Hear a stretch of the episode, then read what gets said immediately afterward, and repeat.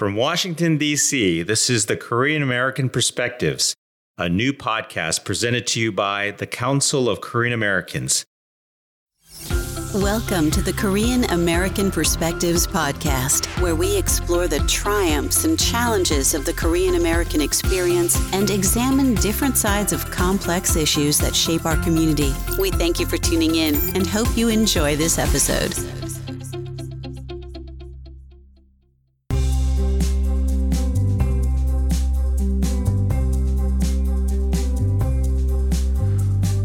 Welcome to another episode of the Korean American Perspectives. My name is Abraham Kim, and I'm here with my co-host Jessica Lee. How you doing, Jessica? Hi, Abe. Thanks everyone for tuning in. We have another episode of the Korean American Perspectives where we're interviewing John Brower. Uh, John is a not only a CKA member, uh, but he is an active consultant in the political realm. Uh, he's been not only uh, active in a number of political campaigns, but he's also a Korean American adoptee. And we're very interested in learning about uh, the perspectives of all aspects of our community. And certainly, John has uh, a lot of important views on issues related to not only politics, but also adoptee issues that we hope to dive into during this uh, interview. It was a pleasure to meet with John in Los Angeles earlier this year. And, you know, as somebody who is the same age as me, we had a fantastic conversation about a wide range of topics. Uh, and, you know, I was able to understand where his interest in political activism and, and civic education uh, really came from and, you know, what it was like growing up uh, as a six month old uh, in McLean, Virginia, and eventually attending uh, Brown University and, and, going on to do uh, amazing work uh, throughout the country. And so, really excited to share this interview with you all. Thanks.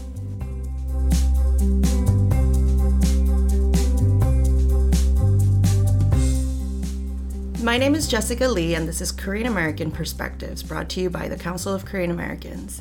I'm here today with John Brower in Los Angeles. John is a CKA member. He's been a member since 2018, and he's also a consultant and speaker at Bauer Strategies.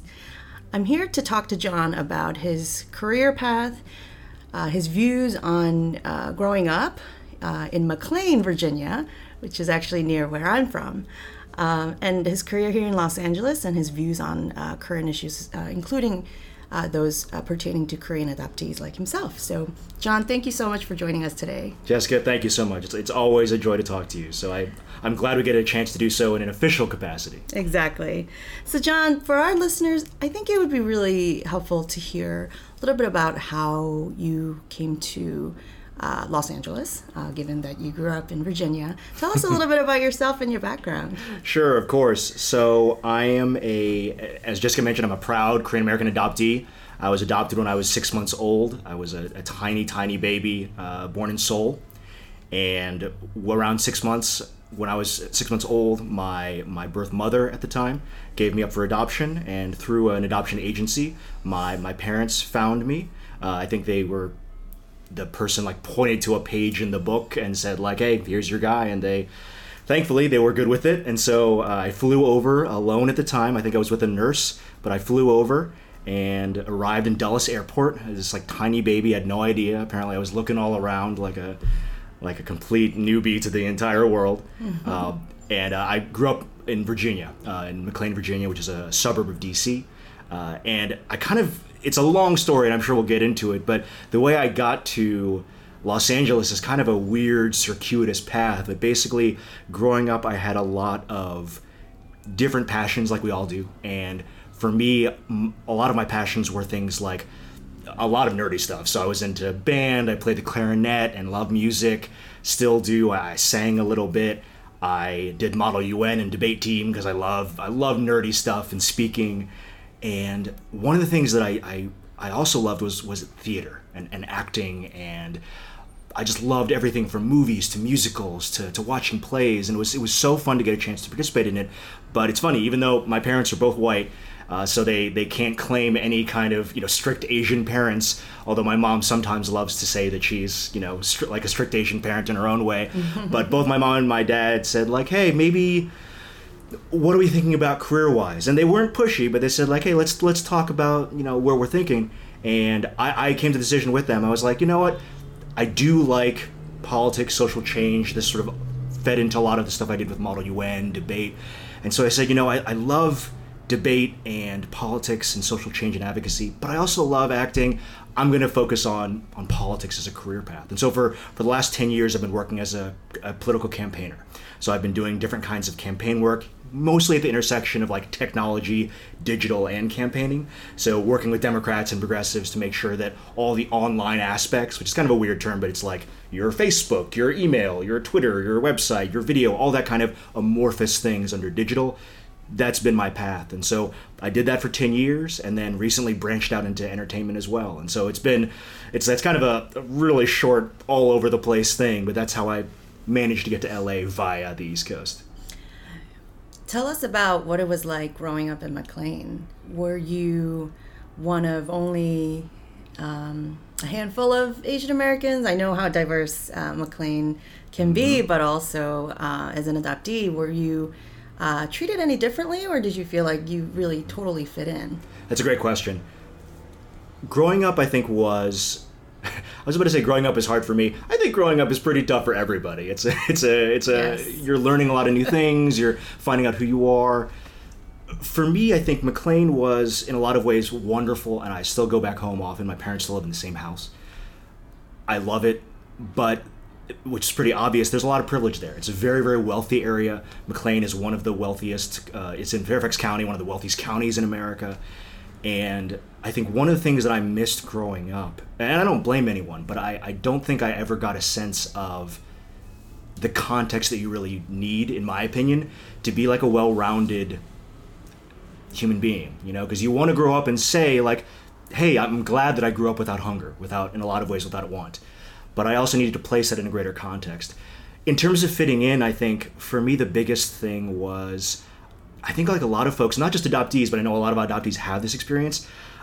This is weird, but I didn't really feel like I considered myself Asian or realized I was in like a real full way until like pretty late in life, like as an adult, sort of. As a kid, I obviously knew I was different because mirrors, right?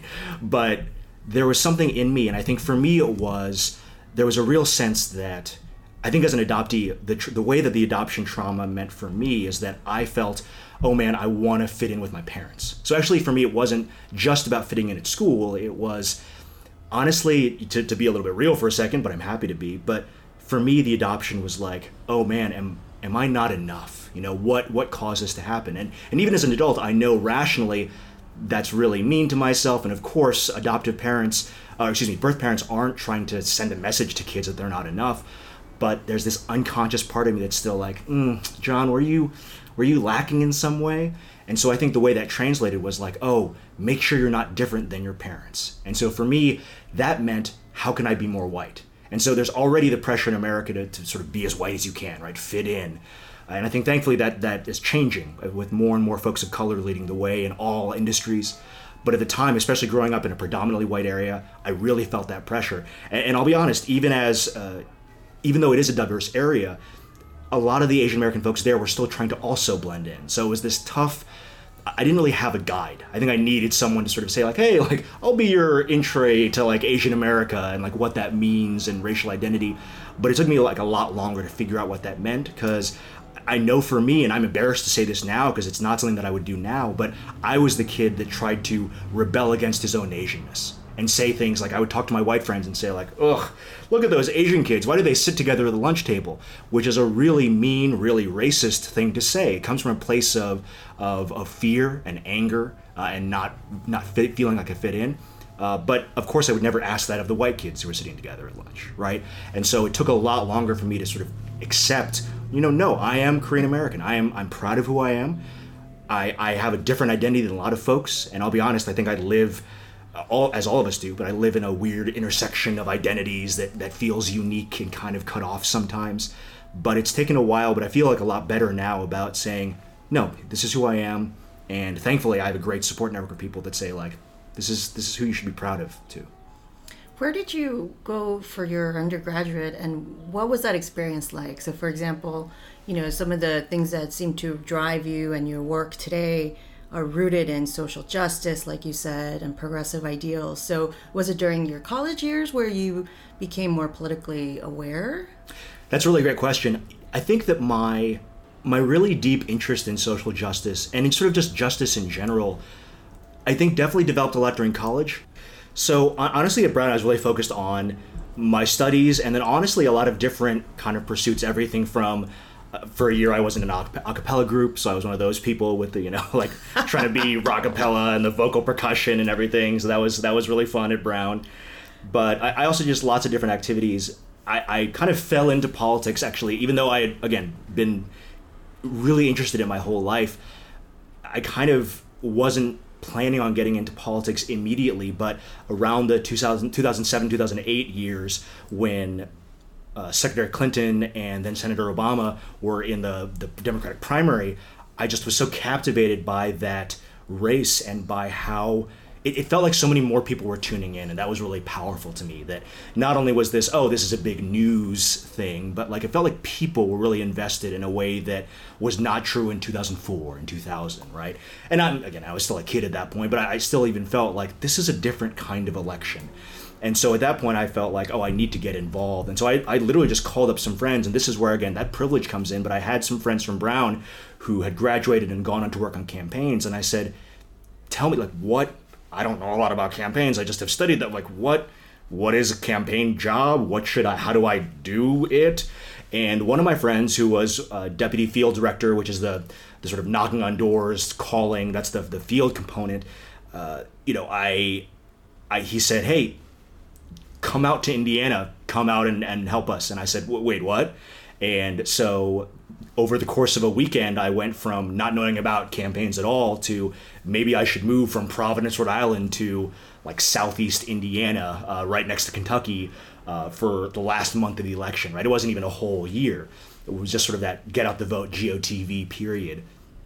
But I were you I, still in school at that point? No, I, I just oh, graduated. Gradu- I was okay. I was working for the college, so I was I was making a pretty good salary uh, because profiles encourage instead of volunteering on campaign i said let me choose the the salary and benefits job that i can i can rely on but i i went with uh, i decided to move sort of out of nowhere i had some savings and i said no i i want to i want to do this and and it was really really hard i we were you know stationed out of a i forget i think it was like an old masonic lodge that literally i like i wish this were like apocryphal but there was a a hole in the ceiling and not only that but there was a hole in the ceiling it's like a three floor Masonic Lodge. There's a hole in the ceiling and a hole on the second floor at the same spot. So when it rained, it would literally fall all the way to the floor because there were so many holes in it. Uh, I think the electric shed was permanently flooded, which seems to me to be problematic, or maybe like a mosquito situation. But I didn't really ask. I was just there for the last month. Uh, so it was it was really a crash course in, in everything campaigning, but it was it was also just wonderful. It was a great chance to see. You know, we lost by a thousand points, so it was unfortunately it was not close but it was a great example to me of of talking to voters of, of, of what is campaigning actually like on the ground um, and you know I, it was very very hard work but it, it taught me a lot about campaigning and that was sort of the springboard for all the rest of the jobs that i would do from there i then went to dc and then sort of the rest is history and amid all this campaign work did you retain your theater and acting identity, or was it much later that you reconnected with that part? It's a great question. It's I really didn't. So I I sort of put theater off for a while and and had done different kinds of more performative things, and in a lot of ways, uh, in politics even, I was drawn to a lot of the work that requires the same kind of skills, right? You know, being a surrogate, you know, which in this case means, you know, like, uh, and I know you all know this, but uh, just for the sake of your listeners, you know, is when you represent a candidate and you're, you know, they can't be there maybe, but you're giving the speech for them. All that kind of work, the sort of more performative makes it sound like I'm faking it. I'm not. These are candidates I care about, but sort of the more public facing, the more communications based things, I was really drawn to those things. And so I tried to tap into it in my work but I didn't come back into into acting again until DC is a very vibrant th- theater scene. When I moved to DC uh, after a, pr- a, pretty long hiatus of multiple years, I realized like, wait, there are auditions for acting uh, jobs all the time here, and DC was actually remarkably flexible with the idea of, hey, we know you probably have to have a job to sustain yourself. So our rehearsals are at 7 p.m. They're not at 2 p.m. when you're at work or something. So I was actually, I and I still think that DC is one of the most friendly, welcoming theater environments I've ever been in. So I would just juggle political work and then sort of uh, political and non-political theater at, at, night and so that was sort of how i got back into acting and entertainment was sort of on the side but doing both things that i love politics and acting so one of the folks that you and i know quite well uh, is a former um, public service intern of cka named mm-hmm. peter huang and i want to bring peter to this picture because you know the world of campaigning and, and politics is a bit foreign, I would say, to mm-hmm. most of us, particularly in the Korean American community. There are a lot of things that you have to sacrifice, as you noted comfort, yeah, yep. finance, personal finance, and being uh, able to relocate at a moment's notice yep. and not really being able to have a life and settle down, et cetera, et cetera. And so, Peter, who was our inaugural public service intern, um, you know, um, he's finishing up at Yale University this year, but he's already started a non uh, pro- nonprofit organization called Campaign for America that seeks to diversify uh, campaign staff. Um, you know, in part uh, by giving you know more diverse candidates opportunities through financial and other mentoring and, and support, uh, and and you know really teeing them up for higher profile positions that eventually uh, you know, become, um, you know, one of the key markers, I would say, of, um, you know, securing great jobs in, in the world of politics. So I wanted to kind of get your thoughts on Peter and his organization. You know, obviously you, you serve as an advisor, I believe. Um, so how did you hear about Campaign for America and what has that meant for you? So Campaign for America, I met Peter through CKA actually. So at a CKA event, one of the amazing Los Angeles events that CKA put together, this was the the one I believe it was a, a two years ago now, but talking about the LA uprisings, and to me it was a really powerful introduction to CKA because uh, I'll, I'll, be you know uh, plain. I, I, one thing that I, I I do approach a lot of new organizations, especially uh, Asian American organizations with a little bit of wariness, and and that's not fair, I think. But for me, as someone that cares a lot about equality and justice, I I have sometimes worried that some Asian American organizations I have worked with in the past um, have not always been as as thoughtful about some of the issues that were brought up as as we saw during that event that was talking about the LA uprising. So for me, for that first event to be this like really thoughtful exploration and introduction to a few different one CKA members, and then introduction to a lot of different issues that like I still don't quite understand, but I'm I'm really happy that CKA has a lot of resources focused on um, and different members working on different aspects of it. I thought it was wonderful they were able to put together that kind of event, and so I met Peter, and Peter and I sort of hit it off almost immediately, and I think that a lot of it comes from the fact that it, it's funny. I, Peter and I talk about this a lot, but we're we're very different in, in our background from a on paper perspective in terms of I think Peter's from Texas. You know, there's a lot of uh, Peter's not adopted, uh, but we see a lot of similarity in how we interact and grew up with the world. Mm. And so we a lot about us on paper is different, but when it comes to our experiences growing up in not predominantly people of color spaces, when it comes to our uh, how we navigate college and, and sort of the Ivy League and all the privilege there is there. And I think Brown and Yale both have done great things in terms of acknowledging and working with some issues of, hey, like let's really push the envelope on equality, on justice. It's also, they've also had some real tough times as well.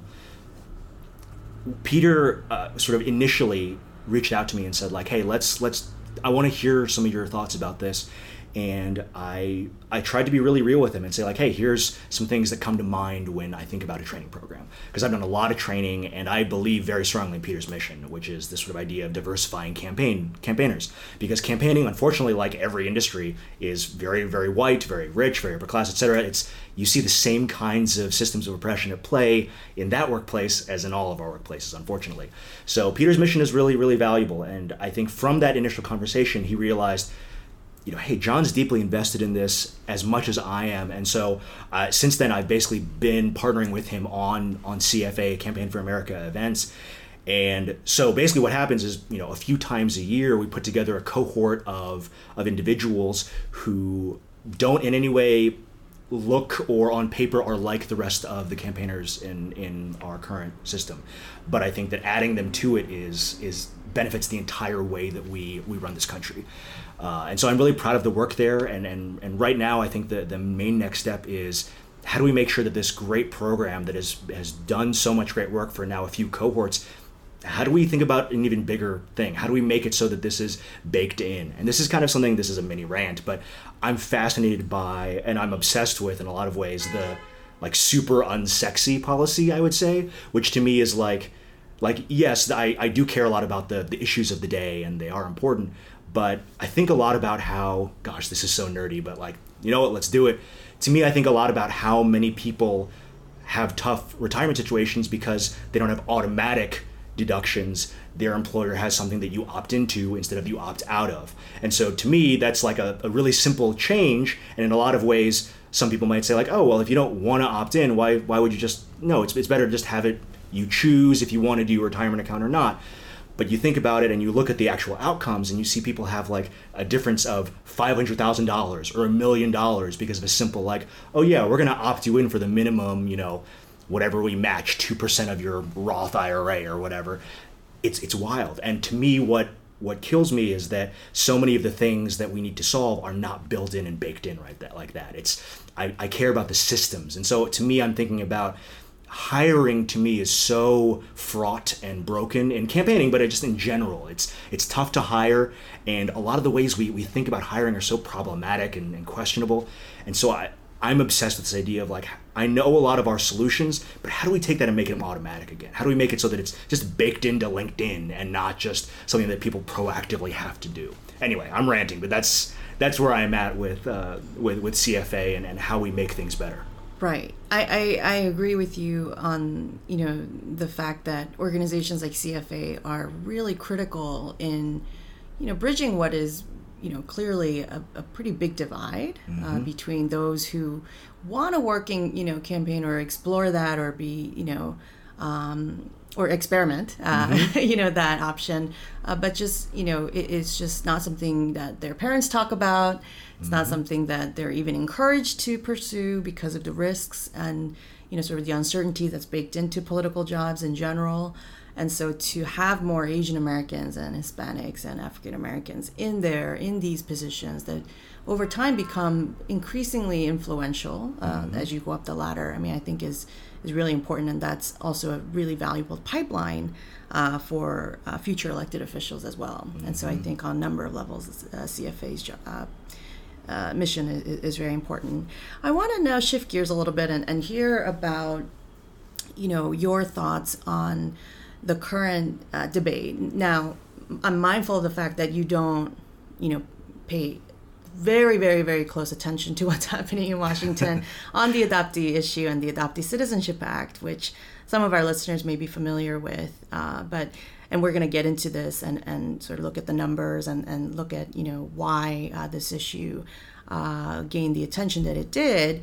Um, you know, and I have the New York Times article in front of me here about Philip Clay um, you know, in July 2017, uh, who, you know, that year uh, ended his life um, after being sent to South Korea and, and, and struggling with um, drug addictions and other issues. And so, you know, Philip Clay really, I think, captured the imagination of American public about this very um, uh, not well understood community of about 32,000 adoptees uh, without citizenship, uh, of which there's about 18,000 who are Korean born. Mm-hmm. And so tell us about how, you know, you heard about this particular issue and, um, you know, what, what it means to you that there is a community that's out there that really through no fault of their own are in this legal limbo and without citizenship when I heard about about Philip and about you know so many other cases of adoptees in a lot of ways very similar to my experience,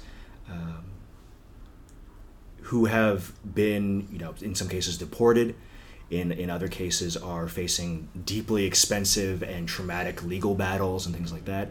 It's it, it, it just it strikes a chord, right? It, it, it hurts a lot. I think for me the the thing that I focus on is I really want folks to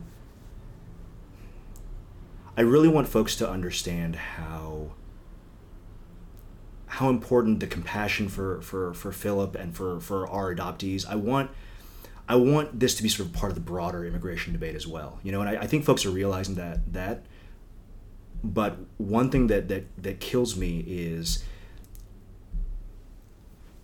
how do I put this? I, I when I think about the Korean adoptee community, it's it's such a we're such a wonderful and weird and varied and diverse community because I think already I think just Korean Americans in general I think we're a uh, we're very large. Don't get me wrong, but like in the context of you know 300 million people in America, we are a small percentage, right? And so in some ways, I feel like we we feel like a small community. You know, we, we come from a smaller country, right? Like it's like in a lot of ways, there's there's a we have that kind of mentality. But Korean American, uh, Korean American adoptees is an even tinier subgroup, right? I think it's, I want to say about like 100, 150,000 people total. And something that I've been thinking about a lot recently as I think about Philip Clay, as I think about others, is that it's, it's also really time specific. And that's really interesting to me too, where in a lot of ways I feel like this sounds like I'm diminishing and I don't mean to, but Korean, I feel like Korean American adoptees are going to kind of become like record players or like you know a disc man or something where there will be a time like you know in 2015 I think there were like a few hundred Korean adoptees max right uh, to all across the world, not even just American Korean adoptees, and so I, I think about this idea that the idea of being, being a Korean adoptee is kind of a going extinct, right? That this idea of oh I'm Korean adopted is a very like 80s 90s kind of concept uh, so, yeah, I guess we're like bell bottoms or something, right? Like we're, we're about to go back out. But I think about it because when I think about Philip, when I think about the adoptee advocacy, when I think about the justice stuff that we talked about before, but I think this definitely applies here. I think about you know how can we as an adoptee community advocate for ourselves, but also think about ourselves in this broader you know immigration context, in this broader adoption context, right? Because there to me is a really big debate about adoption, foster care in this country too. That I think Korean adoptees are a part of in some way too, right? I, and I don't think that we should uh, force ourselves into any discussions. There's a lot of different ways in which, obviously, I think like a you know American family adopting a, a child born in America is going to be a different experience, and I don't pretend to to have my experience being born in Seoul has has a very very different uh, story. But I'd like us to participate in those as well, and so don't get me wrong. I, I, I, very much believe that we need to we need to make sure we protect adoptees as well.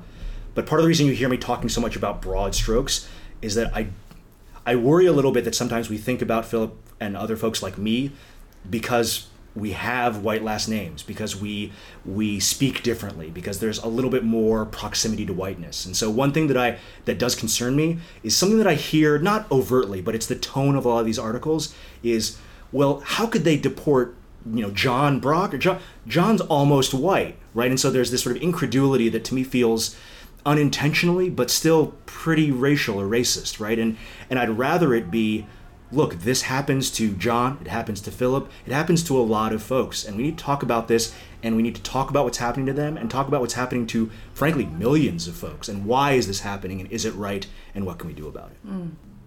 I I think that's really interesting. And I, I will uh, just say that, you know, in Washington, uh, in the last three and a half years that I've been with CKA, I've had a chance to meet with groups like National Korean American Service and Education Consortium, or NAKASEC, as well as the Adoptee Rights Campaign, among others, who have, you know, highlighted this very unusual situation that is affecting a disproportionate number of Korean adoptees in particular. And it's been really heartbreaking uh, to see that you know, this is a legal loophole that, you know, there is bipartisan support to close, but unfortunately, this seems to be caught in uh, the broader immigration debate, which, as we all know, uh, is politically very tricky to navigate. And so it's hard for me to know uh, how, you know, this. Um, you know how bills and lawmakers and folks who care about this issue can work together you know in a bipartisan way to uh, you know, perhaps retroactively grant citizenship to uh, the 32,000 people um, that we're talking about. Um, so you know when when you think about this issue, John, and you know obviously you're not in DC, but you hear about what's happening. I think you know from a distance. I mean, do you feel like there there's more work that we should do to elevate the stories of Korean adoptees? You know what what role can you know CKA play uh, on this issue?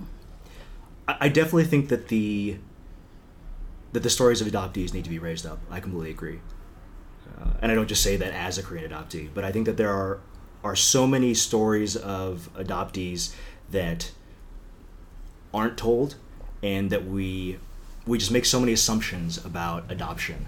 Uh, and I think even that's even broader than just Korean adoptees. I think that's just true about adoption in general. You know, we we talk a lot about tricky vocabulary like oh you're not my real dad and like i see that on tv all the time right?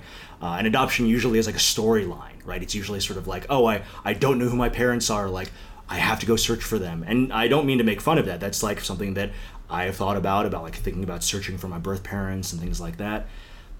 But it's usually handled very poorly in, in not just in media but also in journalism and in a lot of the other kinds of ways that we think about and, and learn about things and so I definitely think that, that CKA has a role to play in, in raising up these issues.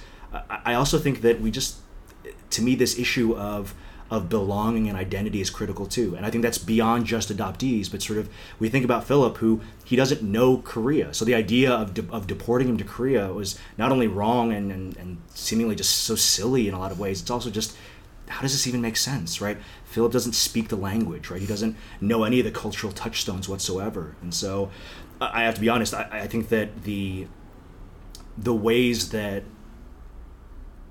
belonging is a lot less dire than some, some of the issues that Philip faced. Let's let's be real here. But I do think a lot about how Korean adoptees and a lot of transracial adoptees, uh, meaning you know folks who have parents who are a different race than they are. Like in my case, my parents are white uh, and I'm Korean American. A lot of times, I think that there is a sense of we don't belong anywhere right? And I've actually heard this from a lot of biracial and multiracial friends as well. This sort of notion of, uh, I think other scholars have called this sort of the borderlands, right? This idea of, oh, and this is true for everyone, right? We all kind of exist at like, who are we? Well, we're kind of a bunch of different things, and we're never quite fully comfortable in one place. And I, I, I lift it up just because I think that for me as a Korean adoptee, I, I really feel that a lot. I feel uh, I, I, I, love Korean spaces, but I also feel very out of place in a lot of them, right? I, I, don't speak Korean, but even beyond that, I, I don't have touchstones. Like my, my parents don't really know the culture and they're not Korean at all, right? And so that I, if, if folks talk about sort of traditions or things that a lot of Koreans tend to share, not only is there's not a low chance that I share that experience, it's a zero percent chance that I share that experience, right? Uh, but but even more broadly, it's things like I I think sometimes about how I interface with uh, with other adoptees and you know other non-Asian adoptees, and so there's just a lot of areas of, of intersection, but also of, of exclusion. And so I, I think it's really important for CKA as we think about how do we maintain a close knit community, but also how do we welcome. You know, we I think it's important to think about those two different priorities too um, with adoption. Right, right. I think you know there's certainly a lot more that organizations like CK can do to inform and educate our ourselves and then the you know the the American public um, about our unique experiences. And um, you know though we have a few uh, adoptees um, in the membership including yourself of course um, it doesn't really represent I think the full spectrum of diversity that's you know uh, inherent in in our community. And I think uh, CK strength will be a very diverse membership. And mm-hmm. so it's something that uh, we're going to be continuing to strive. Do you have any thoughts or advice on folks who might be interested in following your footsteps? You could maybe talk about your political work or in in the creative space, entertainment. What sort of advice do you have for maybe some of our young listeners? Sure, I I, I love giving out advice. Uh, I'm not always sure it's good advice, but I love giving out advice. I, I think for me, the, the biggest thing that I tell folks, which which will sound maybe a little bit surprising, I think, a lot of times, is I actually think in a lot of my industries that I've worked in, from entertainment to politics, And this is kind of a sidebar, but I actually think entertainment and politics have been way more similar than different, which is very interesting to me. Uh, but I think there's a lot, oh, kind of scary amount of similarity between those two industries to me. They're both very opaque and hard to understand and uh, hard to get into. But then once you're in there, it's kind of a very small town kind of community feel. Anyway, the the advice that I give is not. I think people expect to hear like, oh, you got to use this website to find people, or something sort of more either technical or more job or sort of work oriented. But I think honestly, for me, the the the biggest hurdles that I have found to all of my work stuff have been about mental health, actually. And you know, I'm, I'm lucky. I don't deal with uh, uh, a lot of the mental health issues many folks deal with. So I, I'm not trying to be dramatic. I think that for me, what I what I mean by that is that I deal with things like uh, like anxiety and like a lot of self doubt and self worth. Uh, we talked about ad- sort of adoption and adoption as trauma. And so for me, I know that at all the times where I've sort of struggled the most with work, I think it's tempting to say like, oh, I I needed the right connection or something like that. And don't get me wrong, those are invaluable and and you know, I am here and I'm easy to find, but also, you know, CKA and other groups are there to establish those connections. But to me, the, the thing that held me back most of the time was, you know, I, I, I still do this sometimes, you know, something as simple as I walk into a networking event and I know that I'm smart and capable, even if I'm, you know, young and let's say 10 years ago I was still meeting new people. But there's that voice in my head saying, none of these people want to talk to you, John. Or there's a voice in your head saying, you're in a meeting, if you speak up, they're going to hate every word you say, right? And it's sort of this idea that our, we're often our own most uncharitable voice. And it might not be us, right? It could be a voice of a stern family member, or it could be a voice of maybe we hear society saying, like, oh, you need to look different, you need to be different, right? Uh, and I, I, know it sounds easy for me to say, sort of like believe in yourself, but that's it's not even as simple as that, right? But sort of what I would say is be open and honest with yourself about sort of the struggles that we're having. You know, I, I know that for some of us, it's kind of the, the voices we talked about. For some of us, it could be like, you know, I don't feel great waking up every morning and going into this job. How do I find it in me to sort of keep going? All these kinds of things. To me, the biggest thing is be honest with yourself about that sort of self-awareness that we don't talk about you know? How are you? I'm a super hippy dippy guy. I love crunchy granola stuff but i'm you know how are you actually feeling? Like are you are you what are you happy? Right? I think we don't ask ourselves are we happy enough? Right? And if we say yes or no i don't think we interrogate that enough too. Like okay we don't like our job let's unpack that a little bit. Like what about it don't we like? Is it that our boss is great but the work isn't what we want to focus on? Like what's really going on here? Because what and I know I need to follow this my own advice sometimes too but I think we're often just scared of our own agency but we often ignore it too. We we have so much power.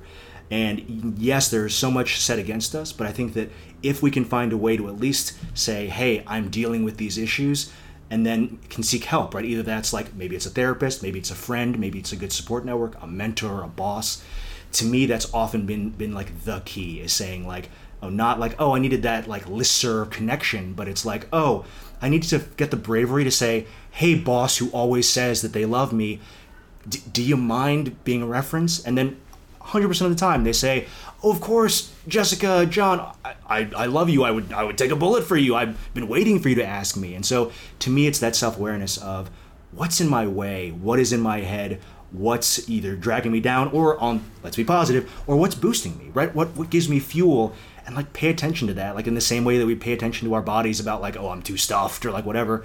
And so to me that's that's the biggest advice is like mm. lean on cka lean on me and others for that connection sort of work work work stuff but to me the biggest hurdles have usually been personal mental and and often hard because they take vulnerability you know we don't like talking about like oh I, Jessica, I don't know if I know how to do this. Can you tell? Like, that feels wrong to say, I don't know, or not even I'm not an expert, like, but maybe I'm, is this totally wrong? Like, can you look at this? But that vulnerability, and with certain people at least, right, to me has been the key to, to finding friendship, love, and then respect and moving forward in my career, not just in my personal life. Mm. So that's, that's what I would say.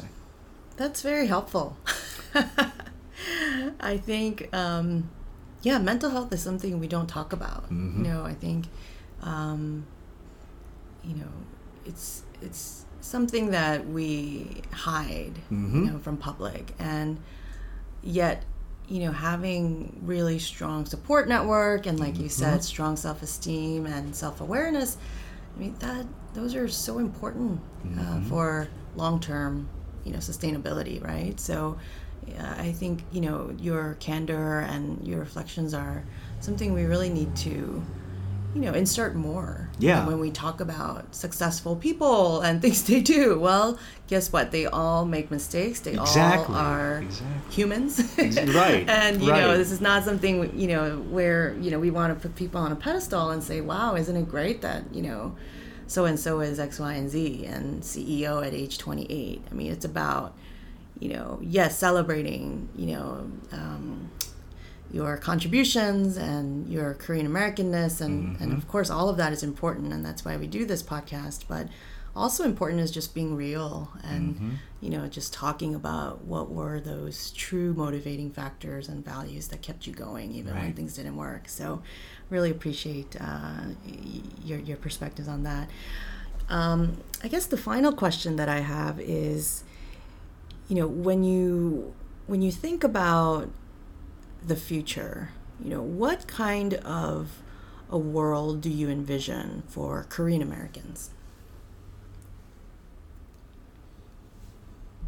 Jessica, I love that question. One, the world that I envision for Korean Americans. This is kind of funny.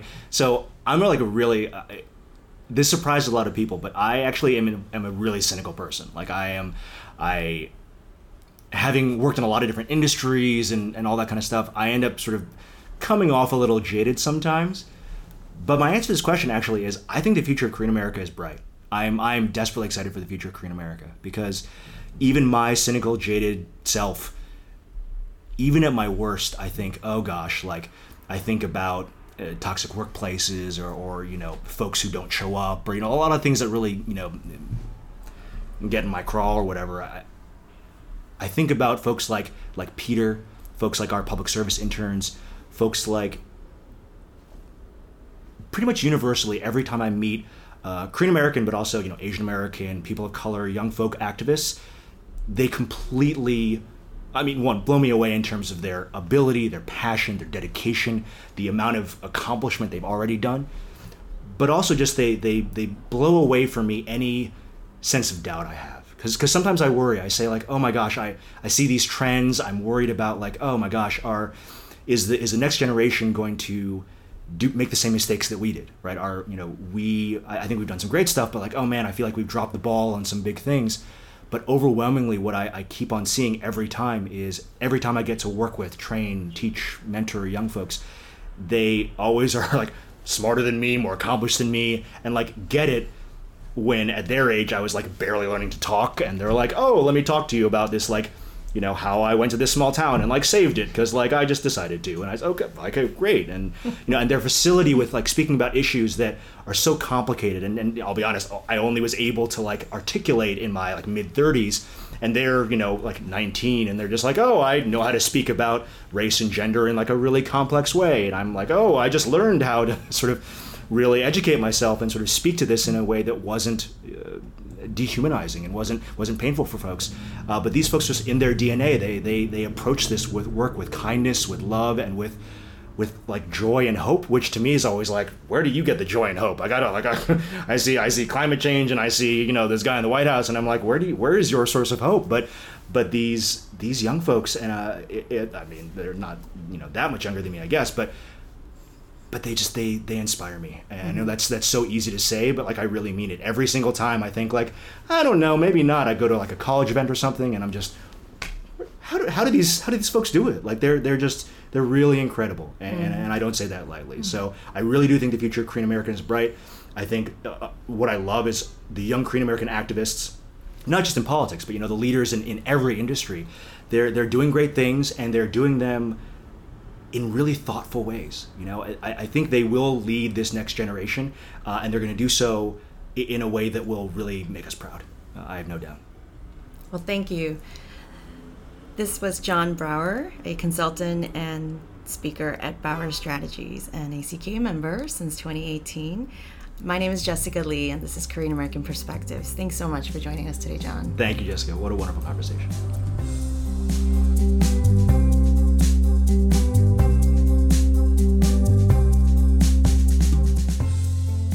Thank you, Jessica, for that great interview. You've covered a lot of landscape in this particular interview.